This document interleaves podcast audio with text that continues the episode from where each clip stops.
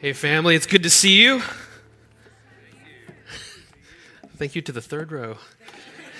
Everyone else is like, uh, I'm, I'm pizza tired. Well, my name is Eddie. I'm the lead pastor of our Sterling congregation. It is a pleasure to be with you. I'm excited.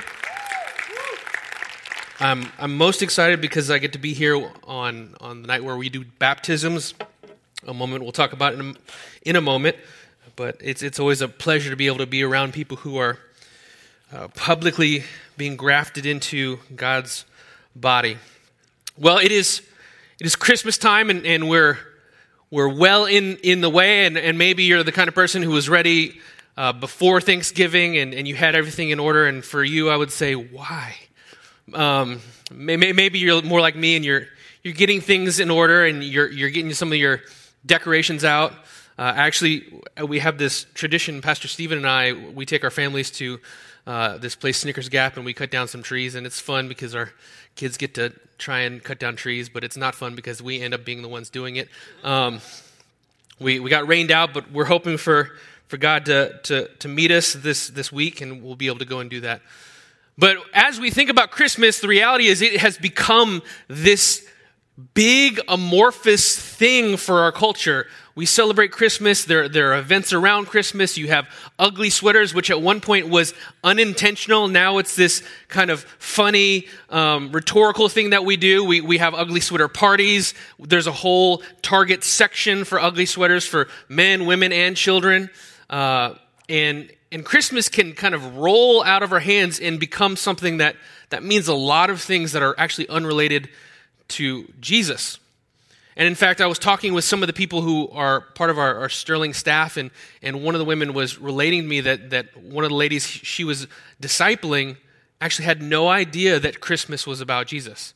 She had been having the parties and having the decorations and, and going through the motions, but, but had no idea that there was a focal point in the, the celebration of Christmas, and, and that focal point was Christ.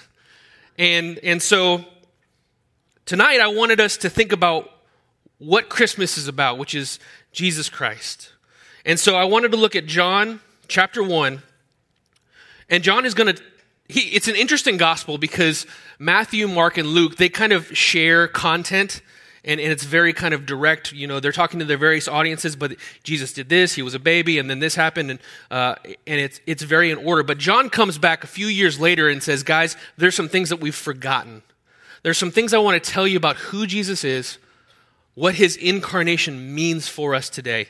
And I think that there's something pertinent that he would say to us about Christmas and who Christ is, what this incarnation means for you and me. So I'm going to read this. This is in uh, John chapter 1, verses 14 through 18. And the Word of God became flesh and dwelt among us, and we've seen his glory glory as of the only Son from the Father, full of grace and truth. John bore witness about him and cried, This is, the, this is he of whom I said, He who, come, who comes after me ranks before me, because he was before me. For from his fullness we have received grace upon grace. For the law was given through Moses, grace and truth came through Jesus Christ. No one has ever seen God. The only God who is at the Father's side, he has made him known. Let's pray. Father God, I thank you that, that you have given us so many ways to know us. Like characters in a story, if it had not been for the fact that you wrote yourself into the story, we never would have known you.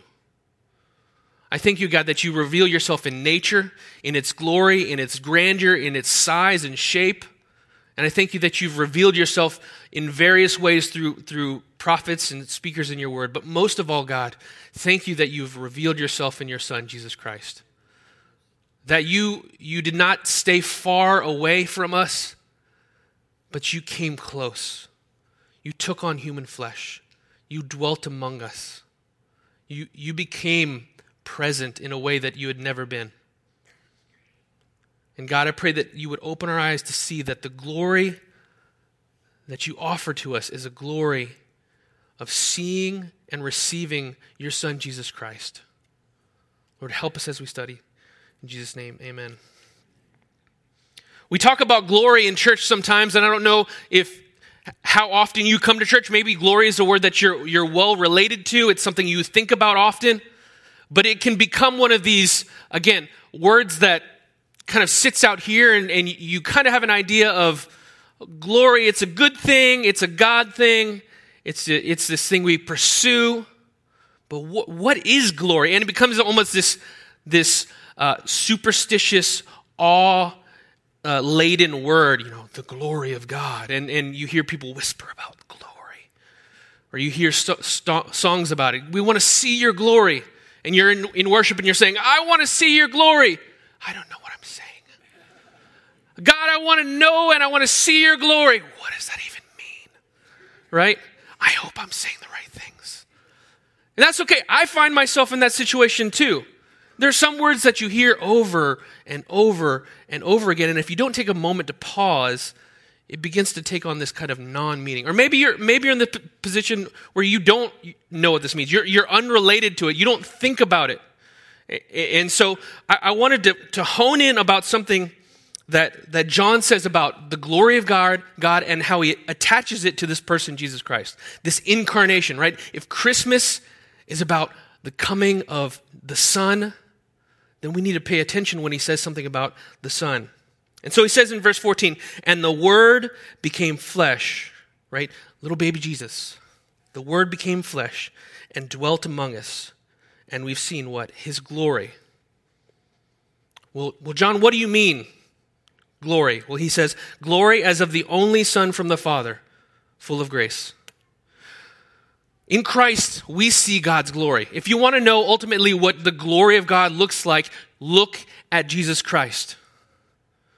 The gospel summed up, the good news summed up, the awesomeness of God summed up can be expressed in a person, Jesus Christ.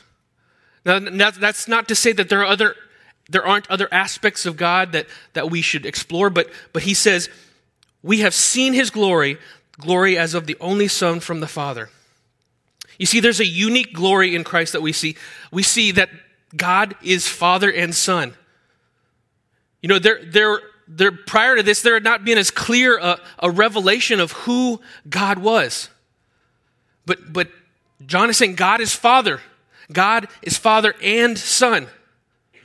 Right? This, this kind of breaks our brains when we begin to think about it because we say, well, God is one, and God is Father, and God is Son, and that math doesn't work for me. But there's something about the Trinity where God the Father is this overwhelming, ever eh, spilling out fountain of life that he, he begets, he gives life to this son. And there's this son who's always receiving, and from the foundations of the world, from before creation, he was always receiving. We have seen the, gl- the glory as of the only son from the Father. See, the good news about this is that, that Jesus, though he's the Son, he reflects the fact that God is Father. He doesn't put on a father hat. He doesn't say, you know what, for creation, guys, I'm, I'm, they're going to want a father, so I'm going to be a father. It's his nature to be a father. Do you need a good father? What has your life been? Have you experienced life where your father was not a good father? He failed you? He wasn't in the picture. Or maybe he was a good father, but he wasn't the best father. He was human. When we look at Jesus and we see the glory of God, we see the glory of a God who is Father and Son. And that means that he can be our good Father because he is the good Father of Jesus, his Son. Not only is God's glory captured in his relationship to his Son, it's also revealed in this idea of grace and truth. John says that the Word became flesh and dwelt among us, and we've seen His glory, dot, dot, dot, full of grace and truth. You know, when I think about the word glory, and I'm not reading the Bible, I tend to think of like tanks. You know, glory, war, uh, uh, huge sea vessels with, with jets on them, just power. I think of things like, like that, like missiles, things that would command attention that explode and there's lights and there's fire and it's glorious and it's broad and big and powerful. And there's an element of God that, that expresses that, but it's interesting that he talks about the kind of glory that is full of grace and truth. You see, the glory of Jesus Christ is very different than, than the glory that you and I often come to the Bible with, the glory we're thinking of. The glory of Jesus Christ is the glory that takes all this power, all this strength, all this, all this expressions of awesomeness and, and humbles it down to a little baby. And babies are weak. Babies need diapers because babies can't control things. And we see in this expression of God's humility and humiliation this idea that, that God is coming with a different kind of glory. He's, he's taken on human form. He's gone from his place in heaven. Philippians talks about it, Paul talks about it in Philippians, that he took his place and he set it aside and became humble to be a servant, even to the point of death. We see that glory looks very different. We have this idea of grace. The glory of Christ is, is in the fact that even, even though he upholds the truth of God's law, he offers grace to save as well grace and truth. Not only is Christ's life described as having grace and truth, he's full of grace and truth. He says he's full of grace and truth. Where do you run when you guys need grace? And, and if you don't know how to answer that, where do you run when you're stressed out? Maybe where did you run when you were on the way to church today? Mentally, emotionally? Where do you run? Uh, maybe it's, it's at Thanksgiving time and you love your family, but also, man, your family. Where do you run when you go to work and, and you love your job, but man, my coworkers, or man, my boss? In those moments, what do you pursue as a way of, of, of releasing the valve? What is your functional savior? We all, we all pursue things like, like Netflix or Angry Birds or food. Right? It's Christmas time, it's, it's Thanksgiving, we're, we're eating pies, we're eating cakes, we're having ham because that's what you do in this time. While underneath, we're maybe thinking, I can get away with medicating myself through my eating because everyone else is doing the same thing. And we run to these things as our functional Savior. And each, most of these things aren't bad, right? It's not necessarily bad to, to watch a show or to, to eat some food or to go relax. But when these big things become our functional Savior, we're running to things that are not full of grace and truth. And John is telling us the glory of Jesus Christ is that he's full of grace and truth. Do you need grace? Do you need grace? Amen. I need grace. I need so much grace. Ask anyone who knows me. I'm like, yes, that guy needs grace. And a couple other things, some adjustments. No, we need grace. But the good news is that God has given us grace, not in a book, not alone in a book, not only in, in this is program of, of behavior improvement or modification. No, He's given us grace in a relationship with a person who personifies, who, who embodies God's gracious favor to us, God's power for us to change, God's ability to do something to transform our lives. In Jesus Christ, we have grace, full grace. In Christ, we see God's glory because He is gracious, but we also see God's glory in the fact that He's always been. If you look at verse 14 again, it says, The Word became flesh the Word had always been. If you look at verse 1, it says, In the beginning was the Word, and the Word was with God, and the Word was God. And then John goes on and he says this parenthetically. He t- says in verse 15, John bore witness about him and cried out, This is he of whom I said, He who comes after me ranks before me, because he was before me. Now, if you've got siblings, you know that, that there are some benefits to, to being first. There's benefits to being the first child. You get to do things, you get to tell your, your siblings what to do. Sometimes you even get to like bring the spanking spoon to the parents and and you get to tell them you're in trouble. I mean, there are things, there, there are responsibilities with that power, but, but there are some benefits to being first. And I'm being somewhat facetious, but, but John is saying there's some real reality to being first. And, and he understood that, that John the, the Baptist had, had been first when it came to earthly ministries. John the Baptist came, and then Jesus came. But John the Baptist did not want anyone to be confused. And he says, No, no, no, no. This guy who's coming after me, he's higher because he was before me. He's higher because he was here way before me. The glory of God is expressed in the fact that Jesus isn't just this afterthought person that God sends and says, okay, we got to fix this. God was planning before the foundations of the world. God was planning before He created everything. He wasn't just planning, I'm going to create something. He was planning, and in His providence, in His sovereignty, He understood that there was a way that He was going to create the world, and the world was going to fall apart through sin, and He was going to send His Son to be the reconciliation and the redemption for His people. Before He had said, Let there be light.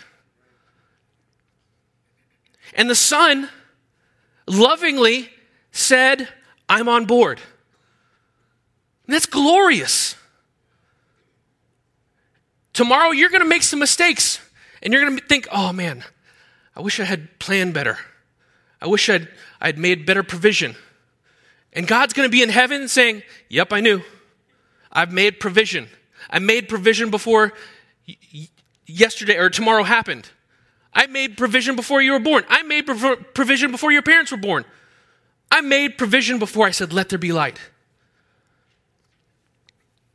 In Christ, we see God's pre existence. And then he goes on to talk about grace some more. He says in verse 16, he picks up from where he was talking about in verse 14.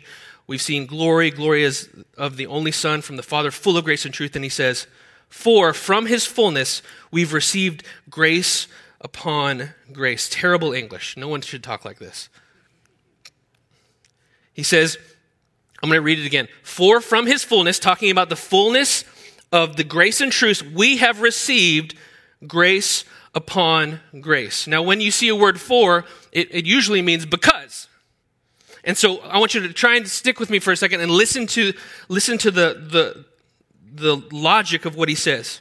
The Word became flesh and dwelt among us, and we have seen his glory. We have seen his awesomeness, his amazing wonder, his glory, full of grace and truth. Because, why have we seen his glory?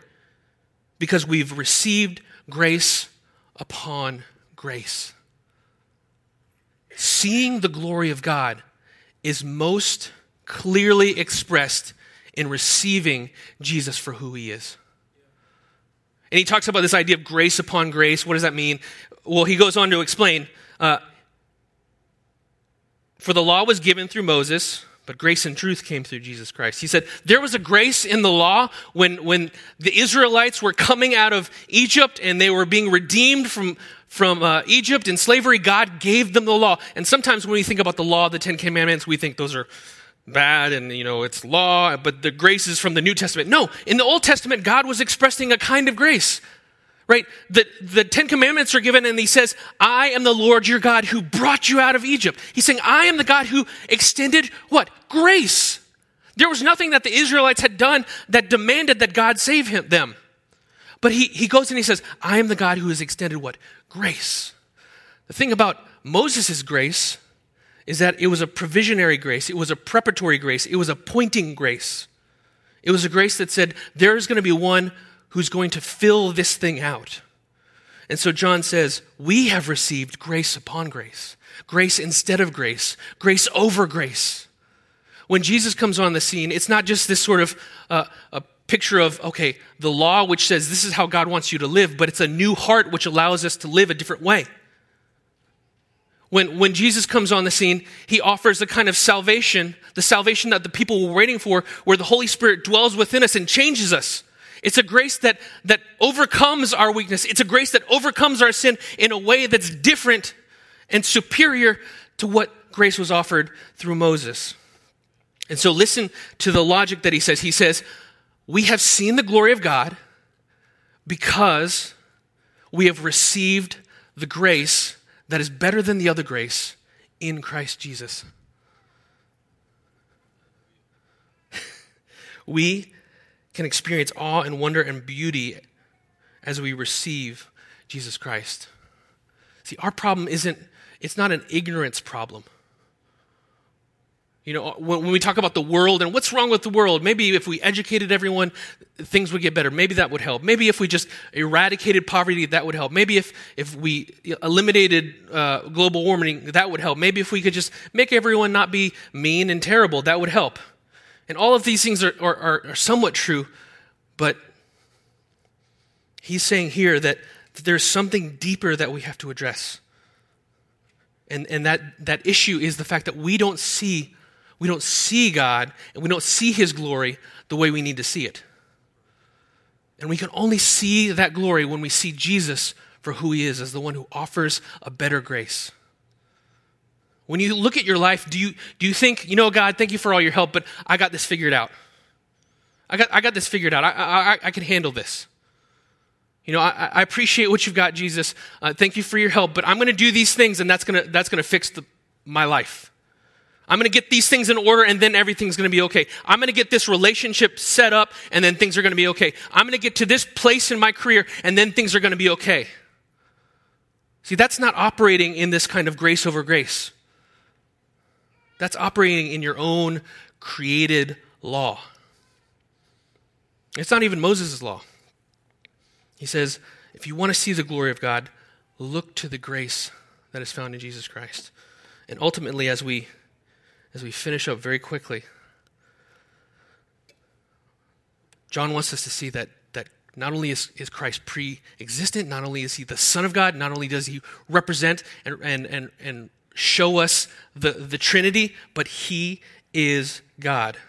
He says in verse 18, No one has ever seen God, the only God who is at the Father's side. I'm sorry, no one has ever seen God. The only God who is at the Father's side, He has made Him known. There are a lot of pronouns in that. Super unreadable. It says this.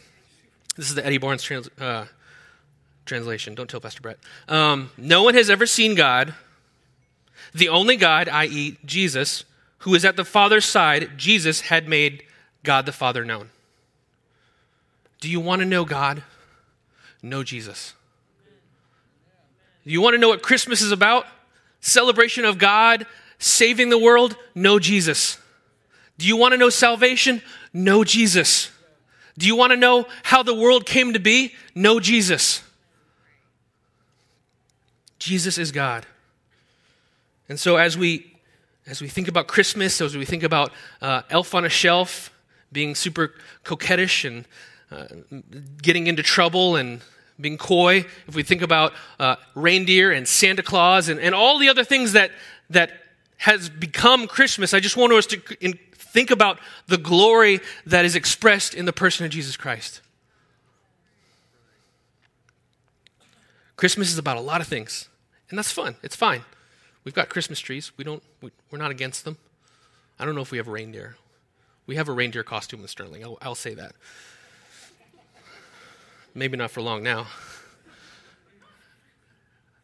But, but family, don't, don't lose sight of what God has done. God has given us a definition, He's given us a picture of His glory, of His grace, of who He is, His nature. And it's all in this person, Jesus Christ. Let's pray. Father God, we love you. We thank you that you love us. We thank you that you've expressed, you, you've revealed yourself most fully in your Son, Jesus Christ. That in him we see your pre existence, in him we see the fact that you have always existed, you've always had a plan, that you're full of grace. God, would you help us to to live lives that reflect the fact that we receive and trust you. Help us to see your glory. In Jesus' name we pray. Amen.